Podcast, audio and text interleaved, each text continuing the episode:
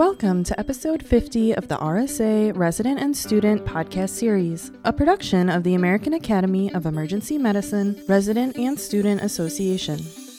RSA is an accessible, collaborative organization that fosters innovation, education, and advocacy for residents and students in emergency medicine.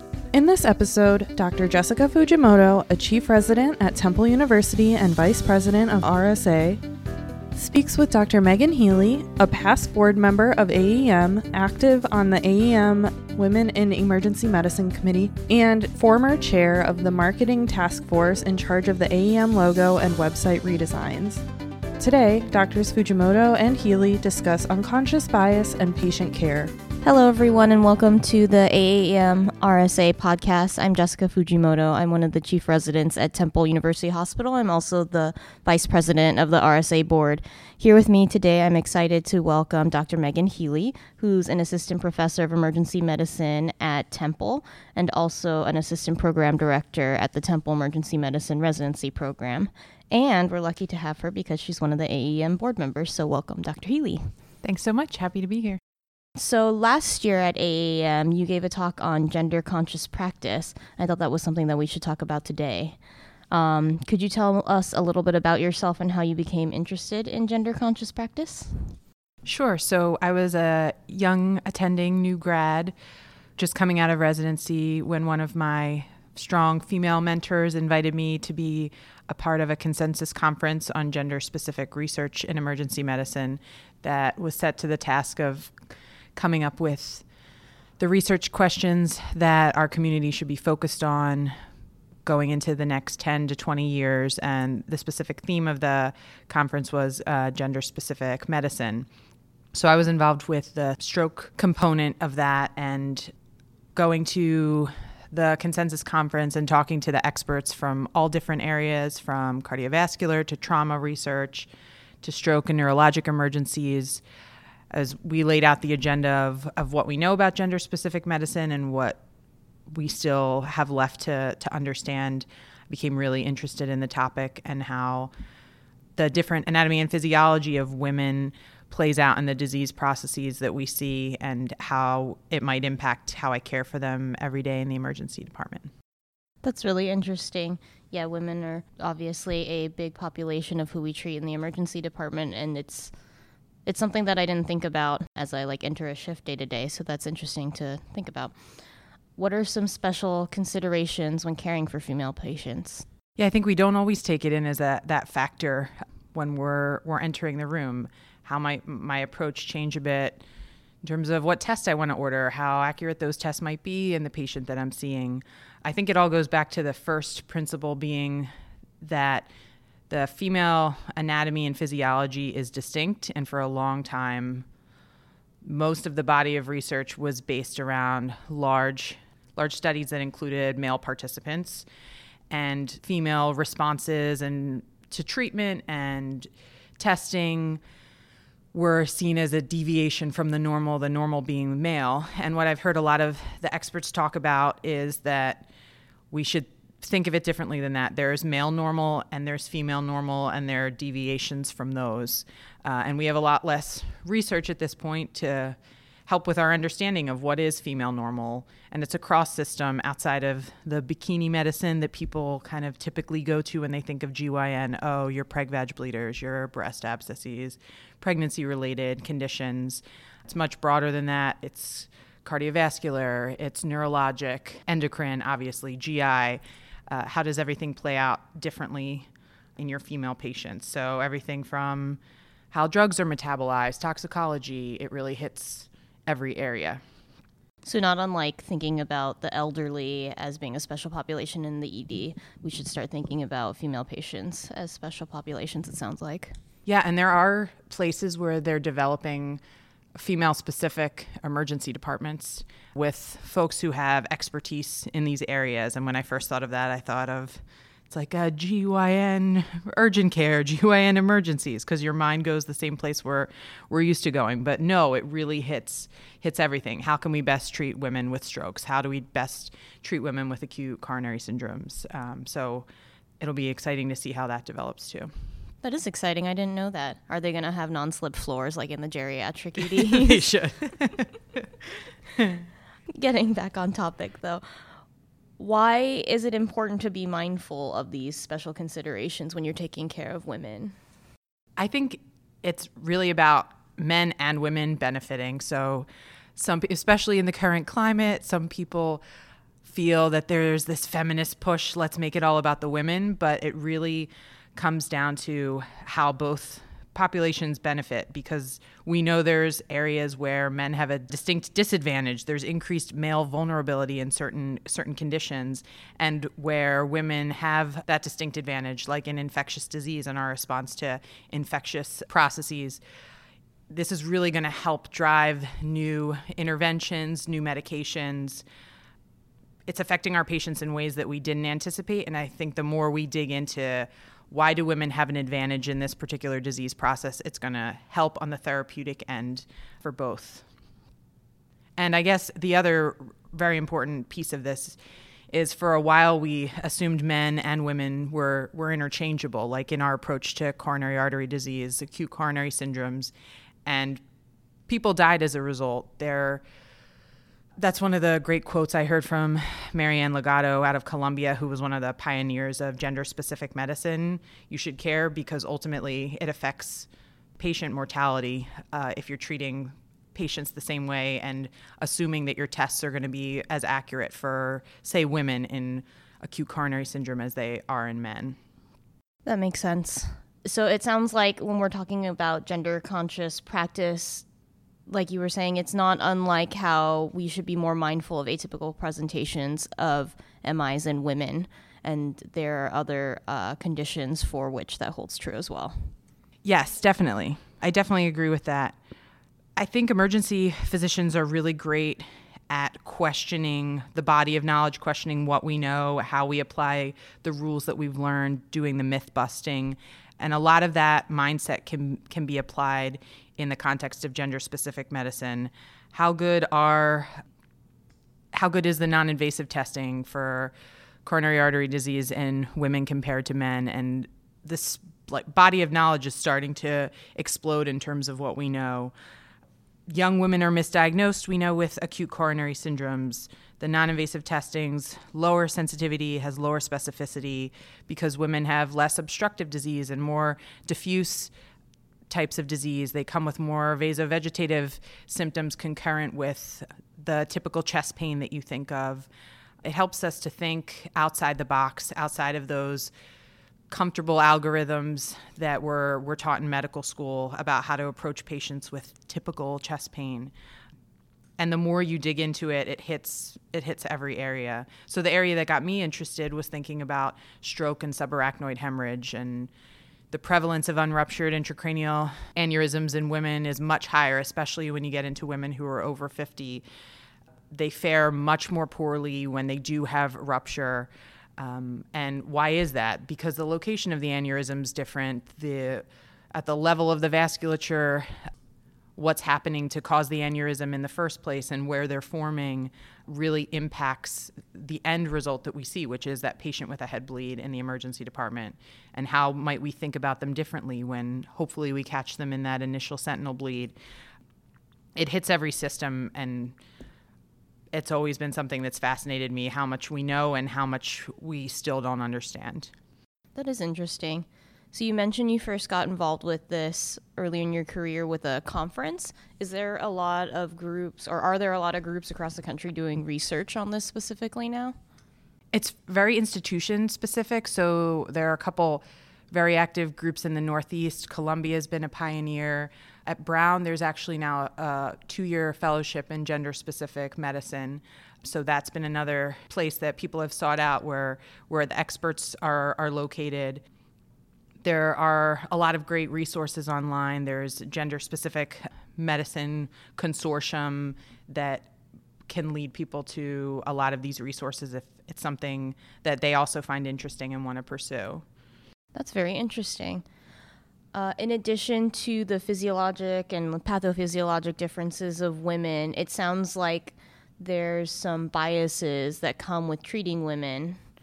Definitely. I think one of the papers that caught the attention of our specialty in recent years was one on abdominal pain and how that's treated differently in men and women in our emergency departments. So it was very clever in how they set up the study because they excluded gender specific diagnoses to take away that piece of, oh, maybe I'm not giving pain meds because I think the patient's pregnant. They also controlled for age, race, triage class, uh, pain scores to take out some of those other factors. And they just looked at how long did it take women versus men to get pain medications and abdominal pain when were opiate versus non opiate medications given. And there were some really interesting findings. There were significant delays for women getting any kind of pain medication. Women were more likely to get no pain control whatsoever. Um, and less likely to get opiate medications in acute pain so that kind of got a lot of the conversation started about what might be at play here. I think as physicians, a, lot of research has shown that more educated folks are better able to rationalize their behavior and come up with a whole score of reasons why that applied. But I think we also have to be humble in thinking about some of the implicit bias that might be at play, things that are happening under the surface um, that we're not aware of and how it might affect what the decisions we decide to make when when we enter a room when we're talking to a patient what questions are we asking. On both sides it's important to consider those factors. And you know things like social factors are important too when you're coming up with a uh, plan for your patient. Another section of the research that's really interesting and burgeoning is what about women with substance use disorders um, there's a telescoping phenomenon in female patients that there's a, a later age at initiation of use of substances like drugs and alcohol, but very shorter times to dependence and all of the problems that we know go with that. So I think it's going to impact how we think about the opiate crisis that's currently ongoing. What we've also seen is that some of our systems for intervening in drug and alcohol such as the, the SBIRT screen, brief intervention, referral to treatment, aren't as effective in women. And, and why is that? Um, so at a year, they looked at SBIRT and saw that that type of an intervention was effective in men and was not as effective in women. So, what other factors might be, be at play when you talk about your social determinants of health? What other issues is this patient worried about? Family issues, things related to childcare, the means to travel outside of the small area where that patient lives. So many things to think about, both on the personal end how am I as a physician approaching my patients, and are there biases that are at play that I'm not aware of that are coming into our interaction? And then also to be aware of that, think about how it's potentially affecting care, and then also coming up with a plan that really fits the complicated biopsychosocial model of of the patient and the disease that's in front of you. As you said, it it sounds like the whole issue of gender conscious practice is very complicated and there are a lot of factors to take into account. When you walk into a room, do you have any tips for how you sort of check your biases at the door to kind of eliminate that factor? Ooh, that's a great question. I think med students and other shadowers are great at catching us on our own bias because what we know about unconscious bias is that we are not good at recognizing when it's there. There's some really interesting tools that you can use. One that's been very well validated is the implicit association test, uh, which measures your levels of unconscious bias, and it's one one that I took uh, and I took the gender, there's many iterations of it that have to do with race, ethnicity, age, but gender as well. So I found that very telling to kind of measure your baseline unconscious bias and it gives you some insight into what they call the societal thumbprint these messages that we've been sent about certain populations that are just present in our psyche that we can't control and may, be very different from the beliefs that we express when we're directly asked about them so take an IAT. It's kind of fun. It takes maybe 20 minutes or so, and it gives you an opportunity to reflect outside of when you're working clinically. But I think shadowers, residents you're working with, students, people who force you to, to ask questions and who ask questions of you are the best tool for keeping you honest on a shift. So mindfulness and maybe having someone watching you. Yes. sounds like Sometimes you need that other person in the room. I do think I'm better, you know, when I'm just more conscious of, of my approach, when I know I have especially a learner who's hopefully going to take some of the things that they're seeing and incorporate it, that into their practice. So I want to be a good model of that behavior. that makes sense. This is interesting. This is such a big population that I didn't know we should be treating specially. Are there any other special populations that we should be mindful of? Certainly. So I think we're just starting to see the science emerge in, in lots of areas. Certainly, geriatric medicine is another one of the special populations that we are more used to thinking about differently. I think the the extremes of age and how same with pediatrics. You know, they're they're not just little adults. I think what's really important on the individual level is kind of knowing your own triggers. What are the potential situations where you are not the best version of yourself where maybe some of your your own biases can come out maybe it's the alcoholic patients it's the frequent flyer it's patients that you put in the basket of minor complaints shouldn't be here should be with their primary care provider i think knowing what potentially triggers you to not provide the best care is is really important and sometimes it's because of a family experience. They remind you of that crazy relative. And, you know, sometimes it's as simple as you're on your third or fourth overnight and you just don't have as much juice left. But knowing what those potential traps are for you and realizing that it can impact how you approach a patient, the how good the information you're getting from them is, how you think about applying diagnostics and even, you know, therapeutics to that patient. What we know in gender specific medicine is that the effect of gender influences how the patient's going to respond to treatment, the performance of diagnostic tests, how the providers behave, and then overall, how are people utilizing our emergency departments and the overall healthcare system? Who are they presenting to? why and where. So knowing what's happening at the micro level, like individually in the room with the patient's important, and then appreciating what's happening in the forest. What are the the big the big impacts? Seeing it from both both of those perspectives. What trends are we seeing as far as females and males utilizing the emergency department or fast track? Yeah, so um, one of the one of the recent papers that looked at changes that came about with Obamacare found that men, when their insurance status changed, would utilize emergency services less across the spectrum, whereas women were utilizing were less frequently actually utilizing for lower acuity complaints. So it's interesting to think about why that might be. And I don't think we have a full understanding of all the factors that go into that decision making, and especially with the changing climate, there should be more to come in that area. That is interesting. That sounds like something that we should be on the lookout for just because it'll affect who we see in the ED every day. Definitely. So that was interesting. I have a lot to think about now when I go home because I never thought about how half the people I see in the ED should be treated a little bit differently than I than I thought and uh, I'll try to be more mindful as I go and see special populations in the ED. Awesome. We talked a lot about gender conscious practice and things that we should consider when we walk into a room when our patient is female. But I know in the literature, in medicine, there's a lot about differences between genders of providers. And so I thought we would move into talking a little bit about that.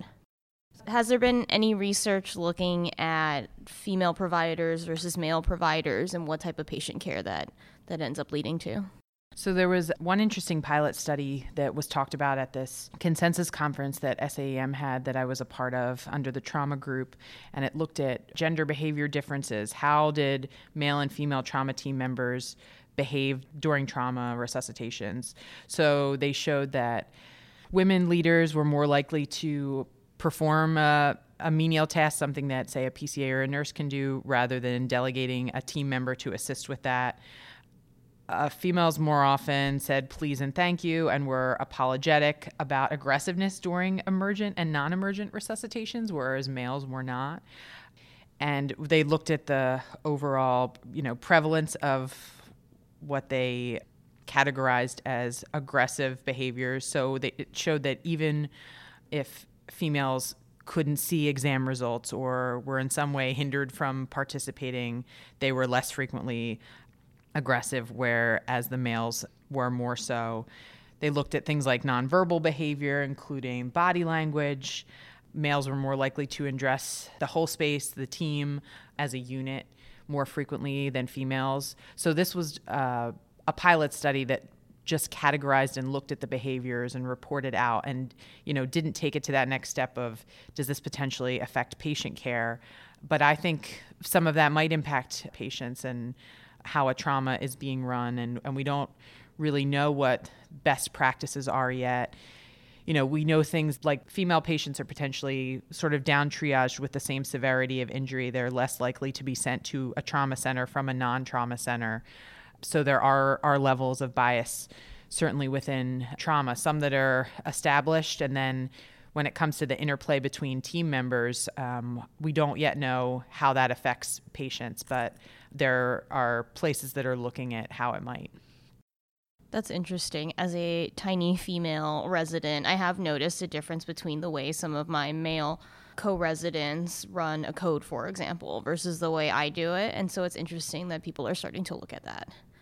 Yeah, um, and there's sort of stereotypically male and female communication styles, and there have been a lot of studies within the medical and non medical settings about how team dynamics play out and communication styles impact the results and how women utilize those styles to accomplish a task versus how a man does it differently.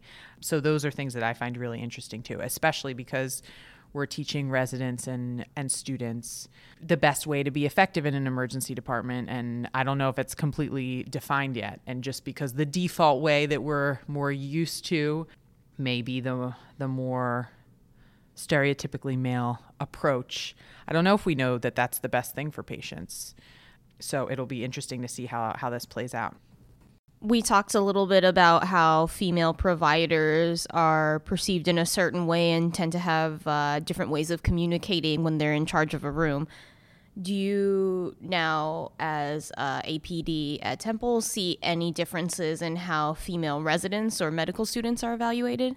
The literature we've seen emerging in this area just this past year is really interesting to me as an educator the first paper in JAMA Internal Medicine looked at milestone attainment for emergency medicine residents. It was over 350 EM residents that were followed through their residency.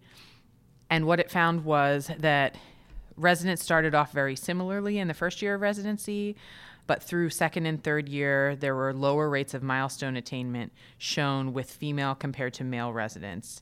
And this was whether they were being evaluated by a male or female faculty member. And I don't think, and the authors did not think this had anything to do with the difference in qualifications or what was being learned by these residents across the spectrum of their residency. And it had a lot more to do with how we are evaluating them as faculty members. And it didn't matter whether we are male or female faculty members, but the way we assessed resident attainment of these milestones is different because of our messages that we've been given about how male and females should communicate.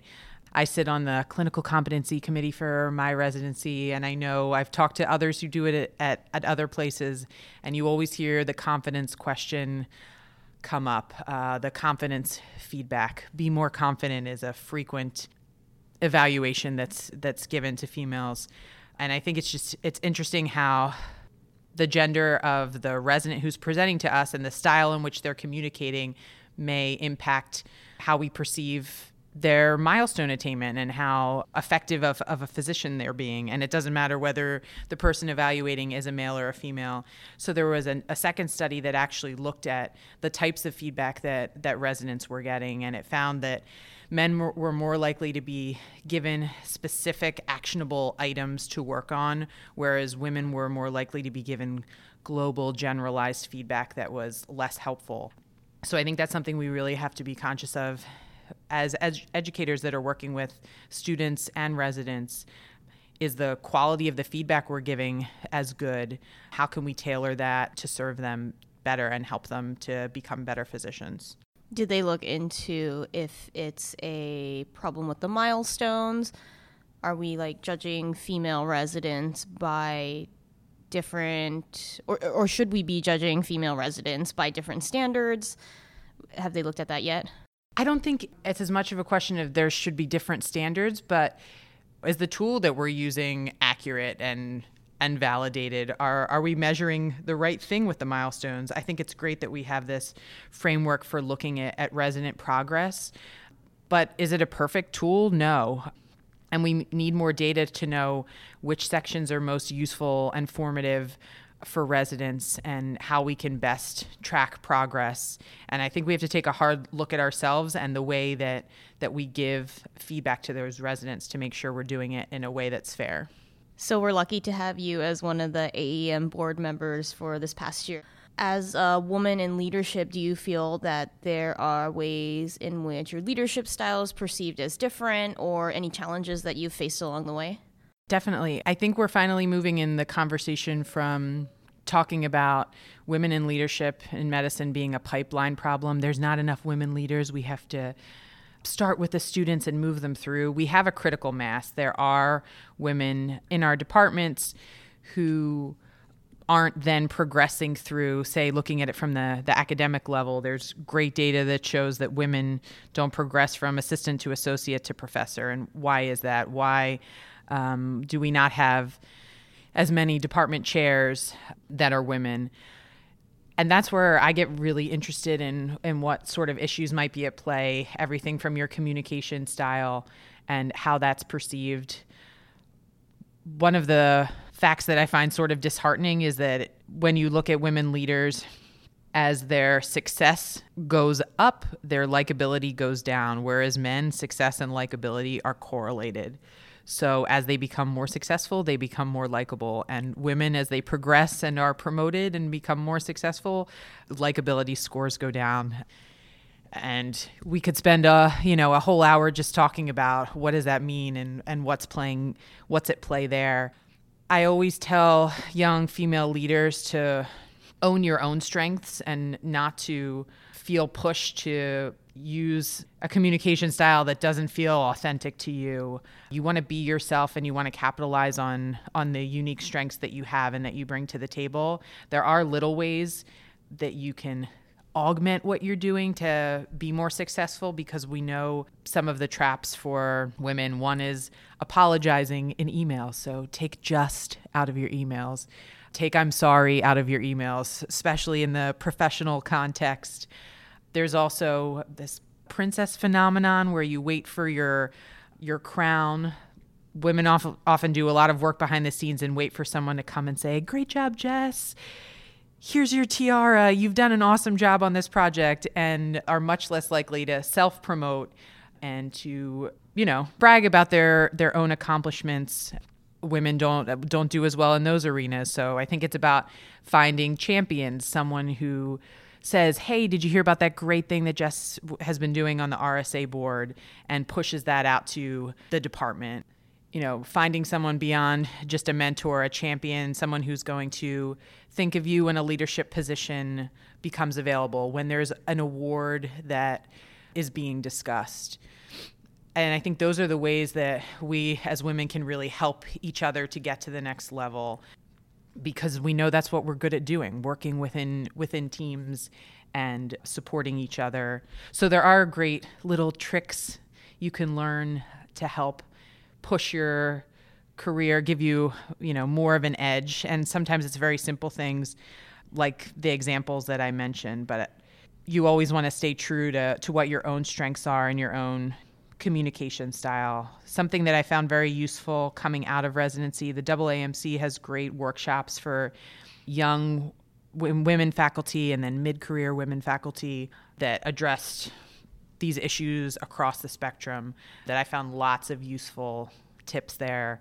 One of my other favorites is the 24 hour rule. So when you are presented with a new opportunity, say that sounds super exciting i'd really like to to think about getting involved with that can i have 24 hours to think about it because women tend to default into the yes immediately especially if it's someone that you like it's a great mentor who offers you a project and you have to be smart about how you how you use your time so giving yourself that breather period to really think does this fit with what i want to be doing in my career is helpful. And no one's ever given me a, a funny look for saying, can I have a day to consider this? That's a good tip. I find myself taking on too much sometimes. And then I ask myself, what are you doing? Why are you doing this? So that's a good idea to give myself 24 hours to really think about it. Mm-hmm. And it becomes your default answer, and you get used to that response, and it just becomes the way you operate. And it gives you just that second to think, is this really something I want to take on?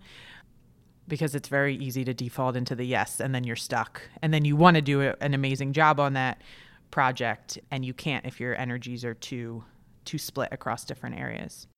I'm also waiting for my tiara that you promised me and i don't understand where it is. i didn't bring it today. Well thank you for being here dr healy. It was wonderful to have you. Great to talk to you. Thanks we hope you have enjoyed this podcast from the American Academy of Emergency Medicine Resident and Student Association.